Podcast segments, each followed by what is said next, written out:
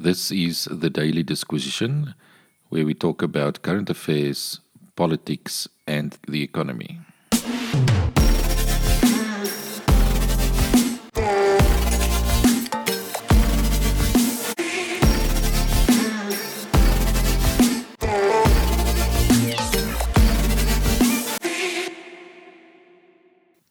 My name is Corne Bester, and I will be your host for today.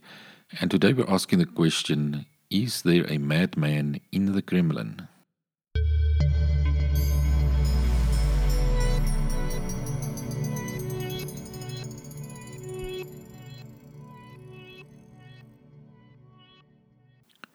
So, is there a madman in the Kremlin? Uh, the madman we are referring to, of course, is Russian President Vladimir Putin and many feel that he is indeed a madman. But before we get to the discussion on whether or not Vladimir Putin is a madman, let's just remind ourselves how we got to this point. Russia has been making threats against Ukraine for quite some time. Uh, and has amassed uh, a huge amount of troops in the region of 170,000 to 119,000 against the Ukraine border. Now, on Monday, the 21st of February, uh, President Putin recognized the independence of two breakaway regions, being Donetsk and Luhansk, which are in eastern Ukraine and has been under the control of Russia backed militia since 2014. Now, only hours after Mr. Putin's declaration of independence for these two regions, uh, thousands of Russian troops went into this disputed area. Then on Tuesday, the 22nd of February, uh, the Russian parliament gave a rubber stamp to uh, Putin's decision to send uh, the troops into that disputed area. And as a result, uh, the president of uh, Ukraine, Mr. Zelensky, announced that he was calling up the country's military reserve. Uh, but he didn't order a general, general, mobilization because he hoped to resolve the crisis through talks with Russia. This hope of Mr. Zelensky did not materialize, and then on Wednesday, the 23rd of February, uh, Ukraine ordered uh, or warned its citizens to leave Russia immediately amid rising tensions. Then on Thursday, the 24th of February, Russia launched a full scale attack on Ukraine uh, it attacked from various sides from the north, from Belarus, uh, from the east, from Russia itself, and from the south, from the annexed area or the annexed region of Crimea. Now, remember, Crimea was illegally annexed into Russia a couple of years ago. The condemnation from the world was pretty severe and pretty immediate. Sanctions were imposed from all across Europe as well as the United States as well as various other countries. Only time will tell whether or not these sanctions will have any effect on Russia. However, what is clear is that no amount of sanctions can have any immediate effect. But let's get back to the question on whether or not Vladimir Putin is a madman and why we are asking the question of whether or not he is a madman.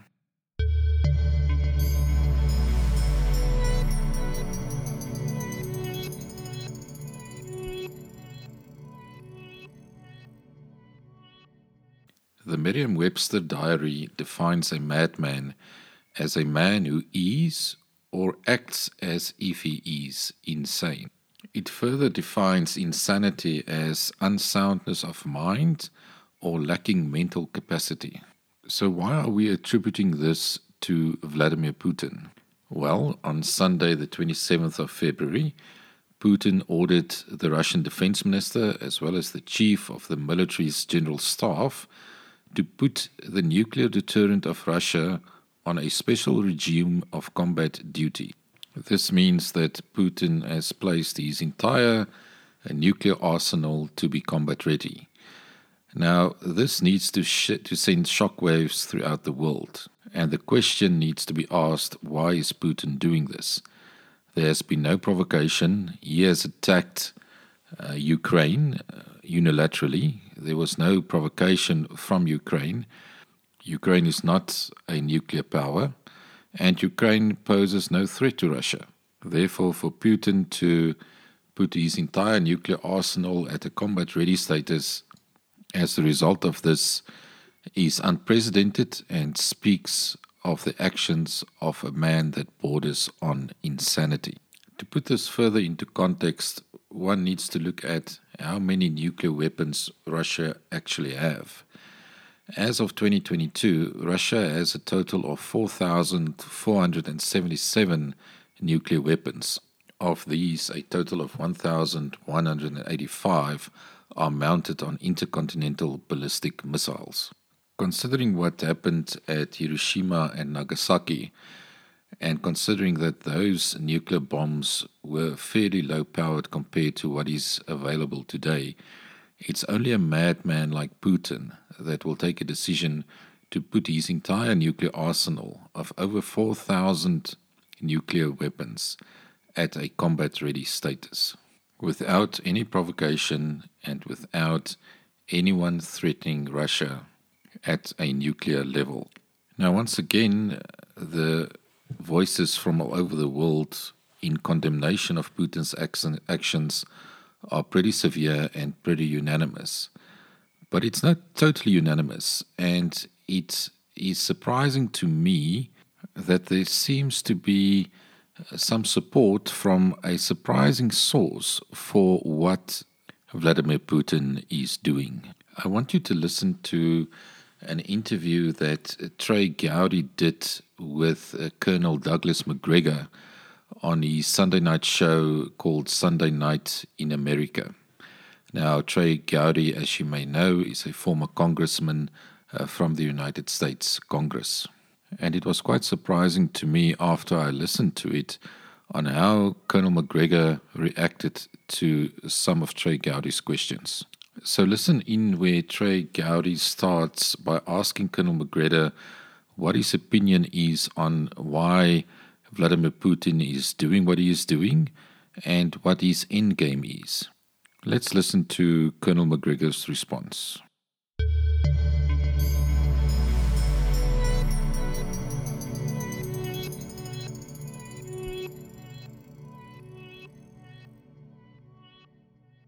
well, Vladimir Putin is carrying through on something that he's been warning us about at least for the last 15 years, which is that he will not tolerate U.S. forces or their missiles on his borders, much as we would not tolerate Russian troops and missiles in Cuba. And we ignored him, and he finally acted. He was not going to allow Ukraine under any circumstances to join NATO. Now, I must say, I'm pretty surprised at Colonel Macgregor's reaction here. Uh, since when does the United States care what Vladimir Putin will allow and not allow? That's first of all. And then, secondly, why does Vladimir Putin have a say on who joins NATO and who doesn't? Let's listen further to what Colonel Macgregor had to say. What's happened now is that the battle in eastern Ukraine is really almost over all the Ukrainian troops there have been largely surrounded and cut off. You have a concentration down in the southeast of 30 to 40,000 of them. And if they don't surrender within the next 24 hours, I suspect that the Russians will ultimately annihilate them. That's why Zelensky is meeting with uh, Putin's representatives right now. The game is over. And uh, he's going to have to negotiate the best deal he can get. And we've already told him, the President of the United States has, that if he opts for neutrality for Ukraine, we'll back him. And I think that Vladimir Putin will do that for Western Ukraine. That is the Ukraine beyond the Dnieper River.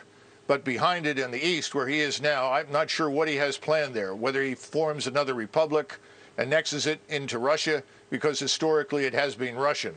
But the territory west of Ukraine is not. He knows that, and he's happy to live with that as a neutral state. Once again, Colonel Macgregor's comments are perplexing. Why should Ukraine accept to be a neutral state? And Ukraine is a democratic country. It's got a democratically elected government.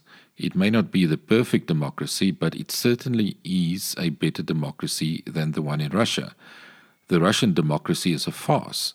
Uh, Putin is a dictator and he has manipulated his so called democracy to put himself in power for life.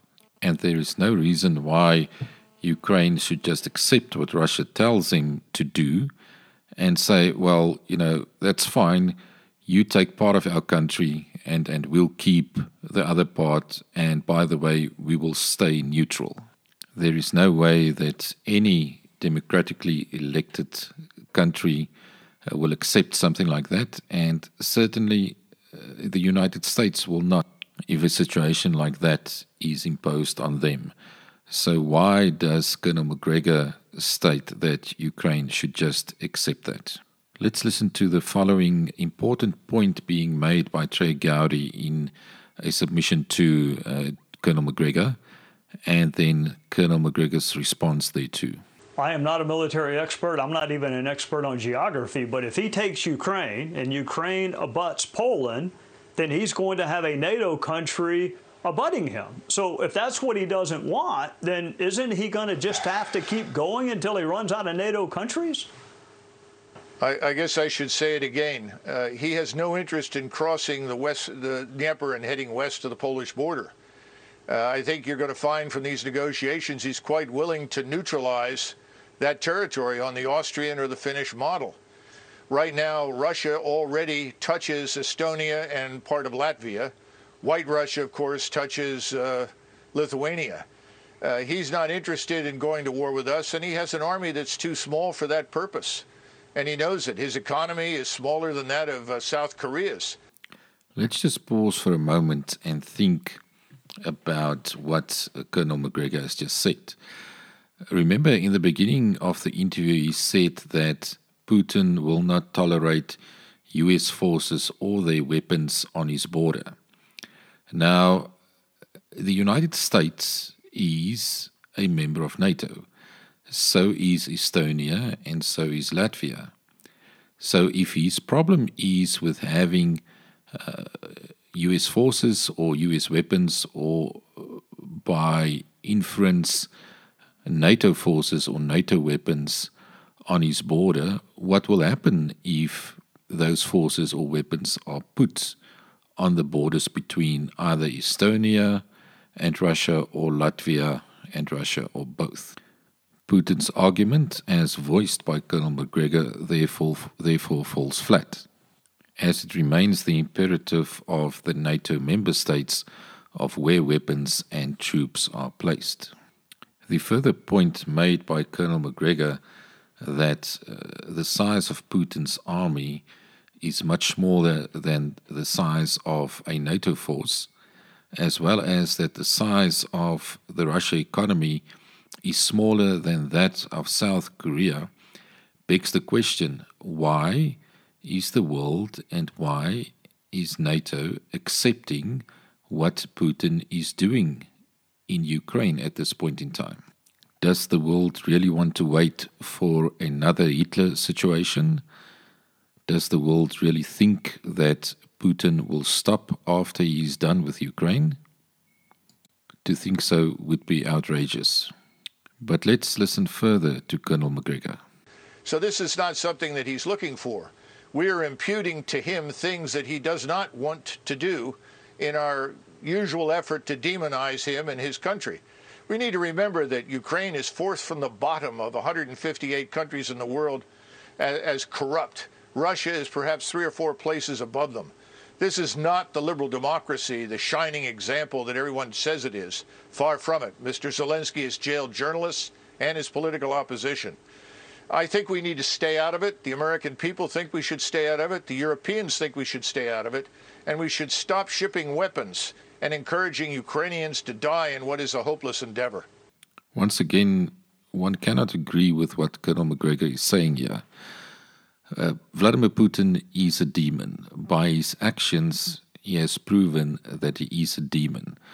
Only a demon, only a dictator will attack an innocent country unprovoked.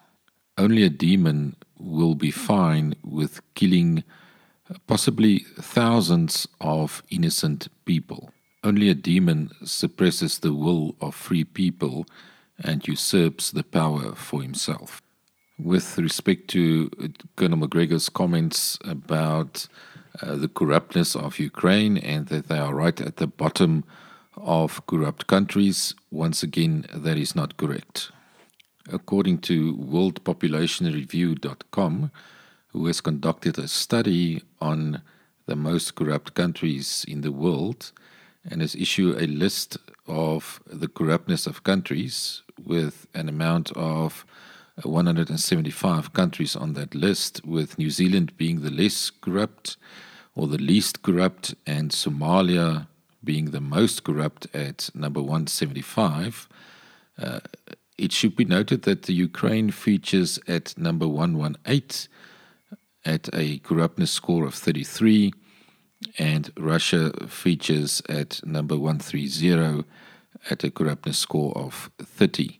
With the lower the score, the more corrupt you are. To put that further into context, a country like South Africa features at number 72 with a corruptness score of 44, and a country like the United States features at number 26 with a corruptness score of 67. Let's listen to the final part of Colonel Macgregor's comments. I see no reason why we should fight with the Russians over something that they have been talking about for years. We simply chose to ignore it. And more important, the population there is indistinguishable from their own. You know, the thing that's so disturbing is that on the one hand, we will not send our forces to fight, but we are urging Ukrainians to die pointlessly in a fight they can't win. We're going to create a far worse humanitarian disaster than anything you've seen thus far if it doesn't stop. Colonel Macgregor, I must say I am shocked at your comments. To say that the Ukrainians are dying pointlessly, they are dying for their country, they are dying for freedom. Freedom, liberty, that's something that the United States was founded upon. That's something that thousands of people in the United States died for. It is shocking that somebody like you can say that citizens of another country fighting for their own freedom are fighting a hopeless cause, and that you are not supporting them in that cause. Now, I must say that I don't know Colonel Macgregor.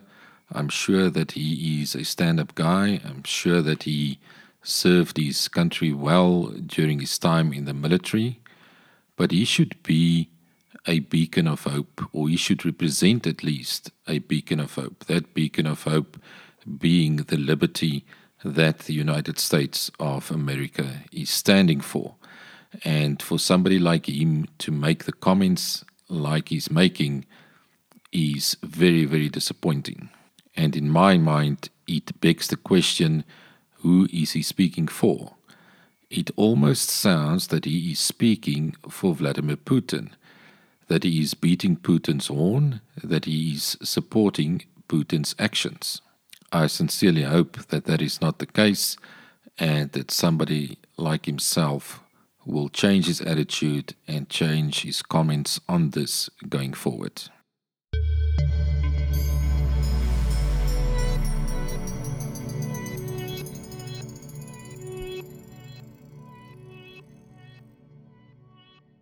So, do we have a madman in the Kremlin? I certainly hope not. I hope that heads will prevail and that Vladimir Putin will see the error of his ways and change his course. But I further hope that if he doesn't, that the world will act swiftly and decisively and stop him dead in his tracks. To the brave citizens of Ukraine who is fighting this war and who may be listening to this podcast, you are in our thoughts and in our prayers. Stay strong, you will endure. To President Zelensky, the images of you battle ready and in the trenches are an example to all of your people, and they are proud of you. We wish you all the best with the hard road ahead, and we trust that you will be victorious.